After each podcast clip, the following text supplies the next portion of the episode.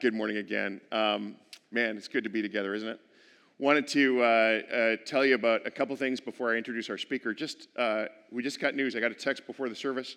Afi and Odua had a baby yesterday, and we'll announce more formally next week when we have name and all that kind of stuff. All we know, it's a girl born yesterday. Everybody's okay. They're still in the hospital, so if you want to remember to pray for Afi and Odua, congratulations, you two.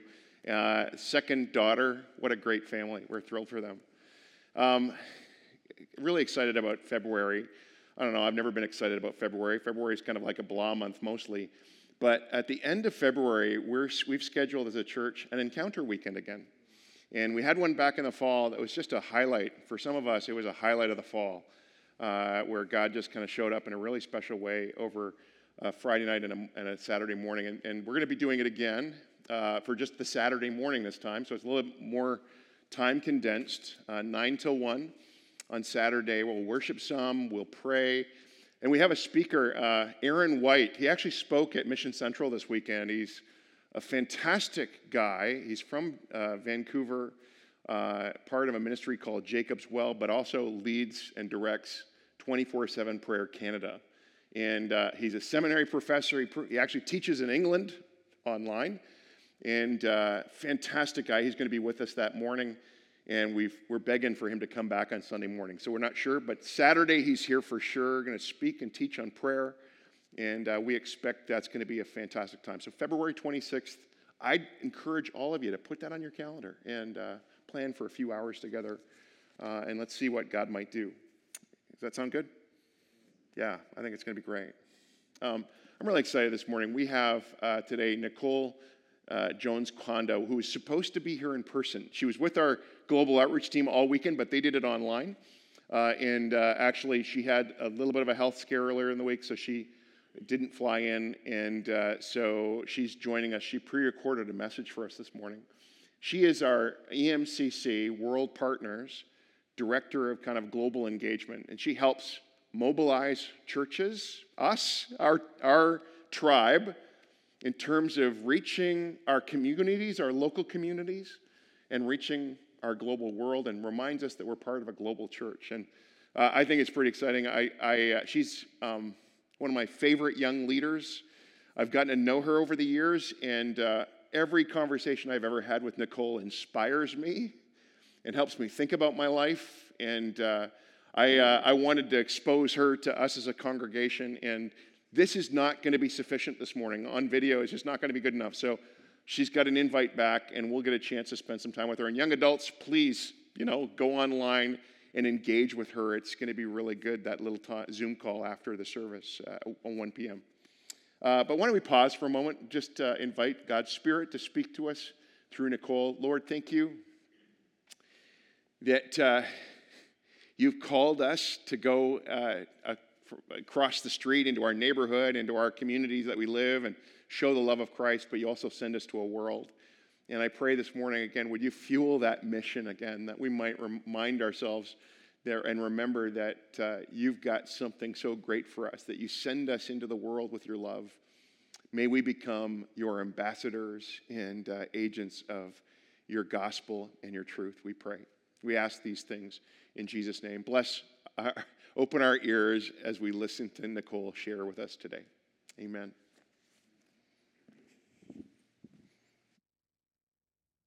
Hi, Hillside. It's great to be with you today. My name is Nicole Jones-Qandah. For those that haven't had the chance to be introduced to me yet, I have the privilege of serving the EMCC, of which Hillside is a part of, as Director of Global Partners. And so I want to first start off by taking the opportunity to thank Derwin and the leadership of Hillside, and to you for allowing me to join you as you worship together, either online or in person on this Sunday. It's been great to connect and build rapport with Derwin over the years, and we both were pretty excited to discover that you as a church and I have a personal connection to the ministry that you were partnering with in the Middle East and North Africa. And so it's great to just begin by saying it's a small world in the family of God. And I'm hoping that throughout our time this morning that you'll feel a chance to feel a bit more connected to the global heart of God and what he would reveal to us around how we can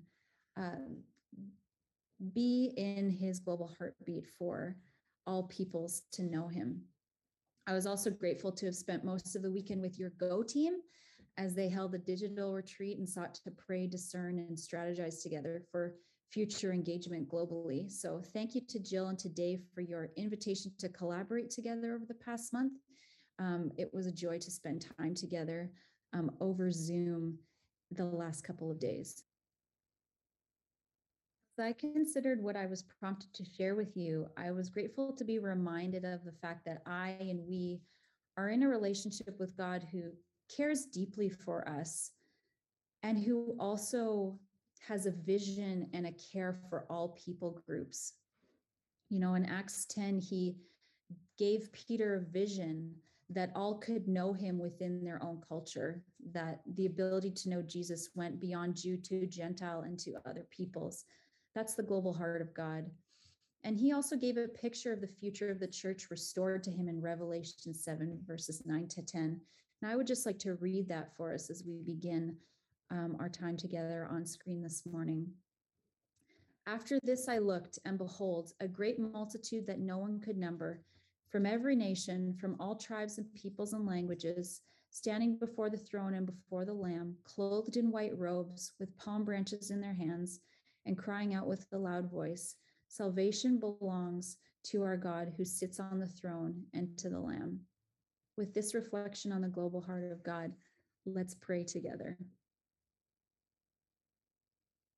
Jesus, thank you for the opportunity to be together this morning. Thank you that you are the one who cares deeply for us, and yet you care for the whole world. You care for all people groups, and you care for every individual. And what a pleasure it is to serve a God who can do both so well.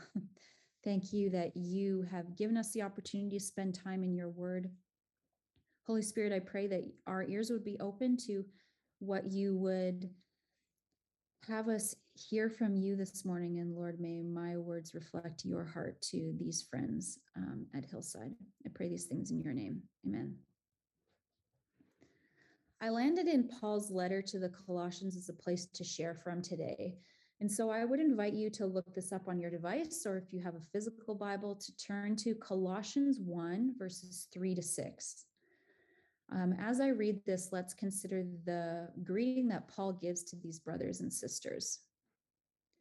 We always thank God, the Father of our Lord Jesus Christ, when we pray for you, since we heard of your faith in Christ Jesus and of the love that you have for all the saints, because of the love laid up for you in heaven. Of this you have heard before in the word of the truth, the gospel, which has come to you, as indeed in the whole world it is bearing fruit and increasing, as it does among you, since the day you heard it and understood the grace of God in truth. This is God's word for us this morning. I'd invite you to consider in this greeting, you know, what's the invitation present in this passage? Is there an invitation that Paul's giving? That in Paul's encouragement to the brothers and sisters, the Colossians, he is exhorting them and grateful for their faith in Jesus and the love that they have for others around them. And he's also praising them for understanding God's grace given to them. That in fact, when we are, as followers of Jesus, we have access to this faith in Christ. In fact, our relationship with him is built on that. And the love that we receive from God is one that we can demonstrate to one another. And the grace that God gives us, we've each understood for ourselves and hope to demonstrate to others. So as followers of Jesus, we've experienced this love and this grace and put our faith in him. But that in fact, this faith and love and grace is powerful. There's power in proclaiming and demonstrating what it means to follow Jesus. Paul is applauding the Colossians in this passage for just that. There's always been that invitation to be a disciple of Jesus and to make disciples, to follow Jesus with everything we are and help others do the same. This invitation of the faith, the love, and the grace that we walk in is to demonstrate that to others. that in fact we are part of a movement of followers of Jesus where the gospel is alive and it bears fruit. And you see this in verse 5, that it bears fruit and is going throughout the whole world. That's something that can make a difference. And with all of this, these sort of action verbs, this demonstration of love, this understanding of grace, and this belief that the gospel demonstrated throughout the world can make a difference. I recognize we're in a time where we've walked through trial and circumstance, and maybe some of you have had to lean on faith in a way you haven't before, or maybe you felt short of love and grace for yourself or for others. I know I have. May I remind you that this invitation by Jesus is not done out of our own strength. It's God's grace and love that we can depend on for ourselves and to demonstrate to others. This certainly gives me hope as I think about partnering with an eternal God who's got a big vision, that I'm not doing it out of my own strength, which can definitely feel more depleted in these days. So hear this invitation from Jesus to have the faith in him and to demonstrate the love and grace that we've understood for ourselves from Jesus to those around us.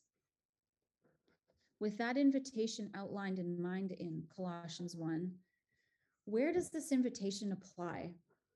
I'm sure as I say that question, you could think of all the immediate contexts you find yourselves in, whether that's work or school, the family or chosen family you've decided to quarantine with over the last 2 years.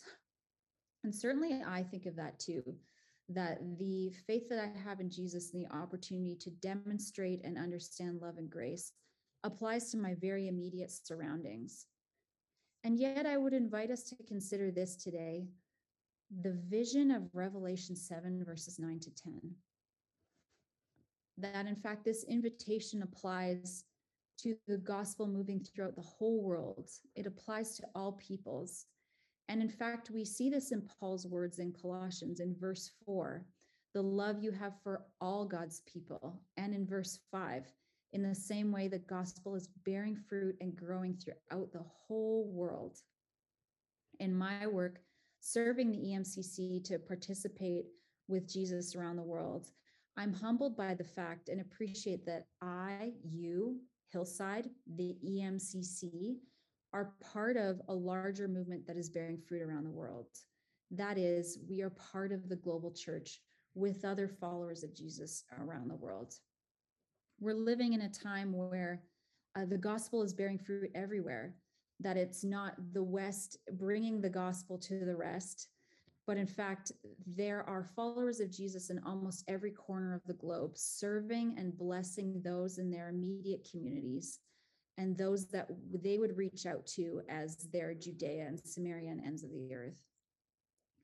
We should be saying hallelujah and praising Jesus for that there is a presence of followers of Jesus all around the world. We're living in a time in history where that's true.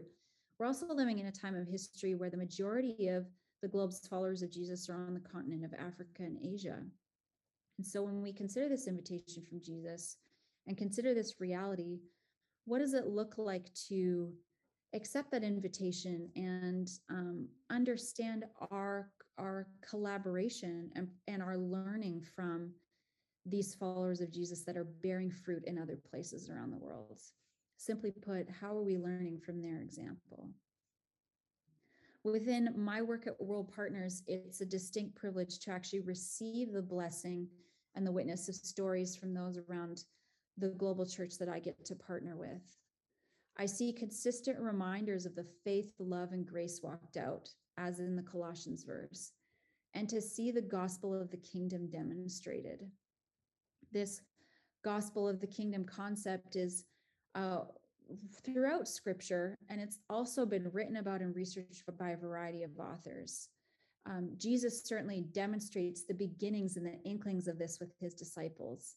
But this gospel of the kingdom is about restoring people to God, restoring people to people, and restoring God and people and all creation together. And so when I think of our global friends who are demonstrating this faith, love, and grace, they're also understanding the gospel of the kingdom, and those two come together. And we see this type of participation modeled by our global partners consistently, that in fact, following Jesus includes all of life, all areas of life we're engaged in, and all structures and cultures and opportunities we have to engage in the broader world around us. I'll give you a brief example of what I'm talking about. EMCC's partner in Nepal has a leader who we'll call TR for short. In the midst of the Delta wave of the pandemic, the Christian movement in Nepal lost over 150 pastors. For a small group of believers that represent less than 2% of the overall population, this was a massive hit, and it was a massive hit to TR as well. In the midst of processing that grief and loss and perceived scarcity, TR shared with me and some of our pastors in the EMCC over the fall that whatever situation we are going through, there is none other than God who can put our whole and complete trust in and hope to receive whatever we need. That quote to me shows a distinct leaning on faith, we have in Jesus for their very needs in whatever situation they find themselves in. This type of leaning in faith was a huge inspiration and encouragement to me as we also were walking through our stages of the pandemic. But it didn't stop there. In fact, it propelled TR and those that he's networking with to respond, to demonstrate love and grace to the neighbors around him by assessing most at-risk rural communities affected by food insecurity because of the pandemic and insufficient health and hygiene supplies to better cope with the circumstances and the trajectory of COVID before them. There's collaboration between TR and his leaders and other agencies that were seeking to give reprieve and demonstrate love and grace to those who were struggling and needed additional help. This is just one example of followers of Jesus on the move, following Jesus with their whole lives.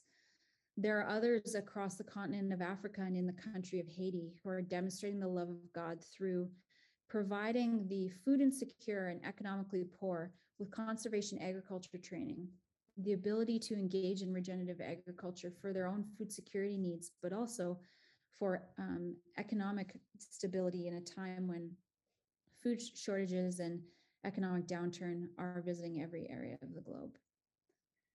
And those that are participating in this conservation agriculture work feel it's part of their gospel mandate to do so, to demonstrate the love and grace of Jesus to their neighbors and to different people groups and tribes that they wouldn't have interacted with before. And as I think about following Jesus with a whole life and understanding the gospel of the kingdom as restoration of all things, I think that's informed a bit of how World Partners has been participating. And as we approach International Development Week, which is the second week of February, observed across Canada, we're looking forward to sharing the stories of this demonstrated faith and love and grace that Paul's celebrating through our global partners and considering this for our own context. What does it look like to humbly receive their example? And how can it inform how we move forward in demonstrating this faith and love and grace holistically in our own contexts?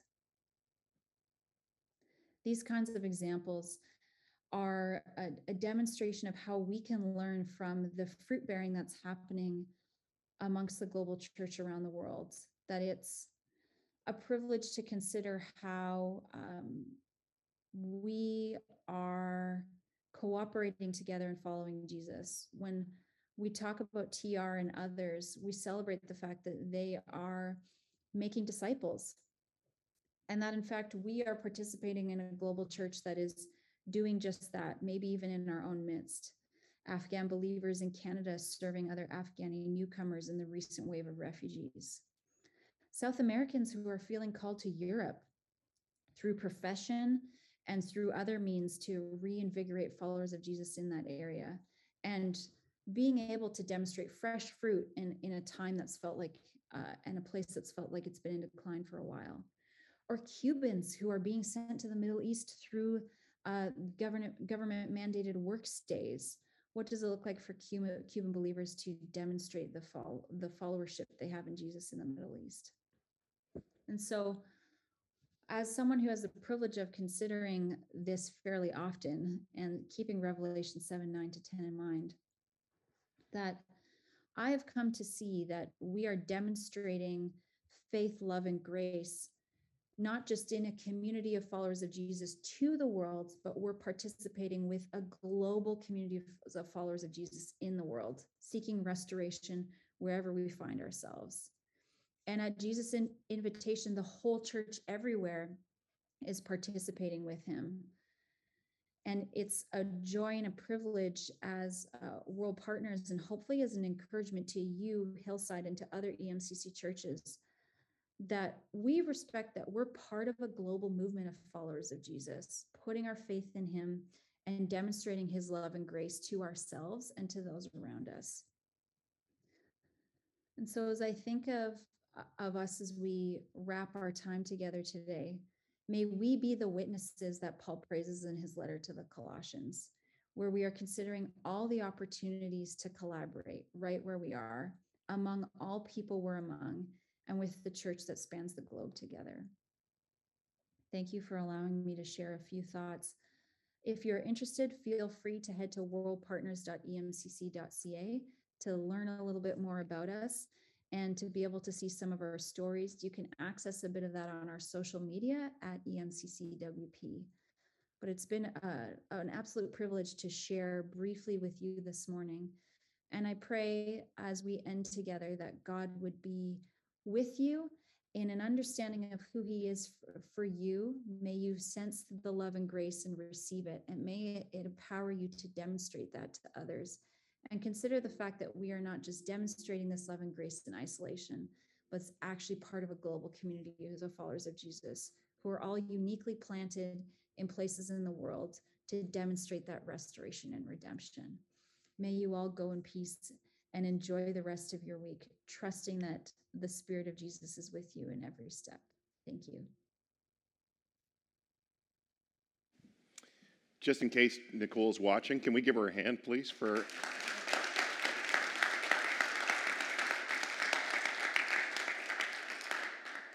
She is just so smart and so bright, and I wish you could all have a coffee with her to capture even more of her heart and wisdom. I love that young leaders are leading us in our denomination, and I love how she pointed to a few things. One, the global heart of God. I mean, we know this from the most famous verse in Scripture, for God so loved the world. He's got a global heart, and we tend to not be that global-minded, most of us, right? Wherever you're from, wherever you grew up, whatever your little world is, that's your world. And we tend to mistakenly think that we're at the center of our world, right? That the world kind of revolves around where we Canadians tend to think that Canada is like the best country in the world, right? I think Scripture always wants to correct that misinformation that we're at the center. God's at the center, and he loves the whole world, and he raises up, as Nicole so ably told us, a global church, a fantastic community that spans the whole globe. And so we come as not just a desire to share the good news of Jesus to other parts of the world. We actually are participating in their sharing the good news with us. And I love the fact that Hillside is a multicultural church.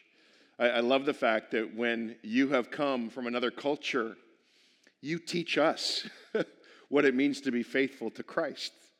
I love that. I love that. And so I'm looking at some of you right now and just going, thank you for your participation in making us who we are as a community of followers, following Jesus together. She kept on using that word, Jesus' invitation. She used it a lot. That, are we hearing the invitation of Jesus to follow him, and not just follow him, but follow him together as a church, and also follow him where he leads us into the world? And that's going to be like real simple, folks, for us as a congregation. We believe our mission statement, the last tagline is about bringing the healing, hope, and compassion of Jesus to where? To the Tri-Cities and beyond. So the Tri-Cities, and some of you don't even live in the Tri-Cities, by the way. We think of the whole greater Vancouver area as the Tri-Cities. We are, you know, we really love our community, but we think Burnaby's okay and New West is okay. Maple Ridge is so-so. Pitt Meadows, we love Pitt Meadows. I mean, who doesn't like meadows, right? You can't, you know, slam the meadows. Surrey, yeah, we love Surrey. We got like some great people in Surrey, like two great people. No, I don't know. We love Surrey. Vancouver, wherever God has placed you, He's placed you there on purpose, I believe.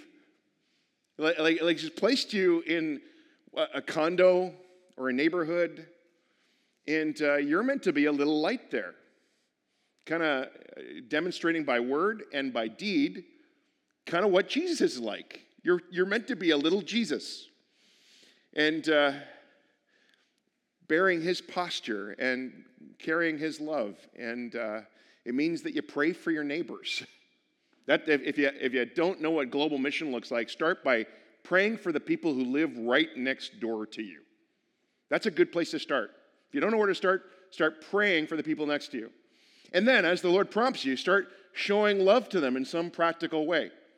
Like literally, it might be a gift at Christmas time, or it might be this making sure you pause at the end of your driveway long enough to say hello. And then we love those in our community. And so when God sends refugees to our city, we feel kind of a sense of obligation about that. Or when we hear of needs of individuals, vulnerable people who don't have enough food on their plate, we partner with a food bank. You know, we actually donate food. When we go to the grocery store, we might buy that extra thing to give so that someone in our community gets a meal, right? You see how it just kind of broadens out a bit, and then as kind of a church, we partner together and we think about how we might send people across the globe, wherever God might send people. And I one of my favorite things over the years is, as a church, has been to see God raise up people like the Bensons. We heard last week about how they felt a call to go to Portugal, and I think of another family that we sent out, and they're living in a restricted part of the world. I can't even mention their names, but about 10 or 12 years ago, to be able to send them out and where they work and love and share Jesus with everyone they meet. And I'm waiting for the next one, the next of you that's going to say, "Here am I, send me," and God's going to say, "Go to this place, go here, go work with indigenous people in the north. Go across to," I don't know where God might send you, but there's need all over the world. And then He's called us as a people, as we partner, to join with other organizations who are already doing it in places. So we think of a church in the Middle East who are showing the love of Jesus very practically by visiting refugee camps and giving food, doing food deliveries, people living in tents for years, and we get to resource that. We get to take our much and add it to their little, maybe, and together it's plenty, and it can meet the needs of the world. And so, by our resourcing this mission, the world's blessed. Isn't that good? Aren't you glad you're part of that? That Jesus calls you and you and you and me, and together we're sent into the world. I love, why don't we just pray a little bit? I'm going to invite the music team to come on up. I love Psalm 67, which was part of my reading yesterday, and I thought it would be helpful for us to pray. Let this be our prayer today. May God be gracious to us and bless us, and make His face shine upon us, so that, God, your ways may be known on earth, your salvation among all nations. May the people praise you, God. May all the peoples praise you. May the nations be glad and sing for joy, for you rule the peoples with equity, and you guide the nations of the earth. May the peoples praise you, God. May all the peoples praise you. The land yields its harvest. God, our God, blesses all. May God bless us still. so that all the ends of the earth will fear him. We pray these things in your name, O God. Amen.